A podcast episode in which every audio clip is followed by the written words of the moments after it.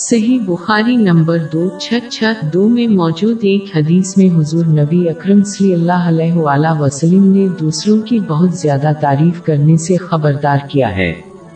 یہ ایک ناپسندیدہ عمل ہے کیونکہ اگر تعریف چھوٹ پر مبنی ہو تو گنا ہو سکتا ہے۔ یہاں تک کہ اگر یہ سچ ہے کہ لوگوں کی بہت زیادہ تعریف کرنا انہیں فخر کا باعث بن سکتا ہے۔ یہ ایک بڑی سخت ہے کیونکہ ایک ایٹم کی قیمت کسی کو جہن میں لے جانے کے لیے کافی ہے۔ صحیح مسلم نمبر دو چھ پانچ میں موجود ایک حدیث میں اس کی تنبیہ کی گئی ہے۔ حد سے زیادہ تعریف کرنے سے تعریف کرنے والے کو یقین ہو سکتا ہے کہ اس نے اللہ کی اطاعت پوری کر دی ہے، اس لیے اس میں بہتری کی ضرورت نہیں۔ کسی مسلمان کو دوسروں کی تعریف سے بے وقوف نہیں بننا چاہیے کیونکہ وہ اپنے اعمال اور باطن کے چھپے کردار کو دوسروں سے بہتر جانتے ہیں۔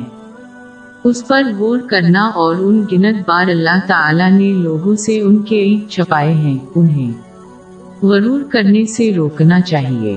اس کے علاوہ انہیں یاد رکھنا چاہیے کہ ان کے پاس جو قابل تعریف معیار ہے، وہ اللہ تعالی نے انہیں عطا کیا ہے۔ پس تمام تعریفیں اللہ کے لیے ہیں۔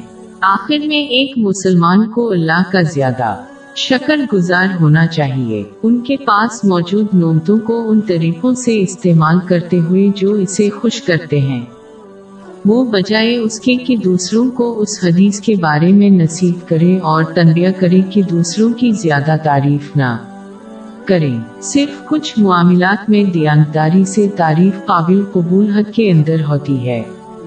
مثال کے طور پر دوسروں کو زیادہ اچھا کرنے کی ترغیب دینے کے لیے۔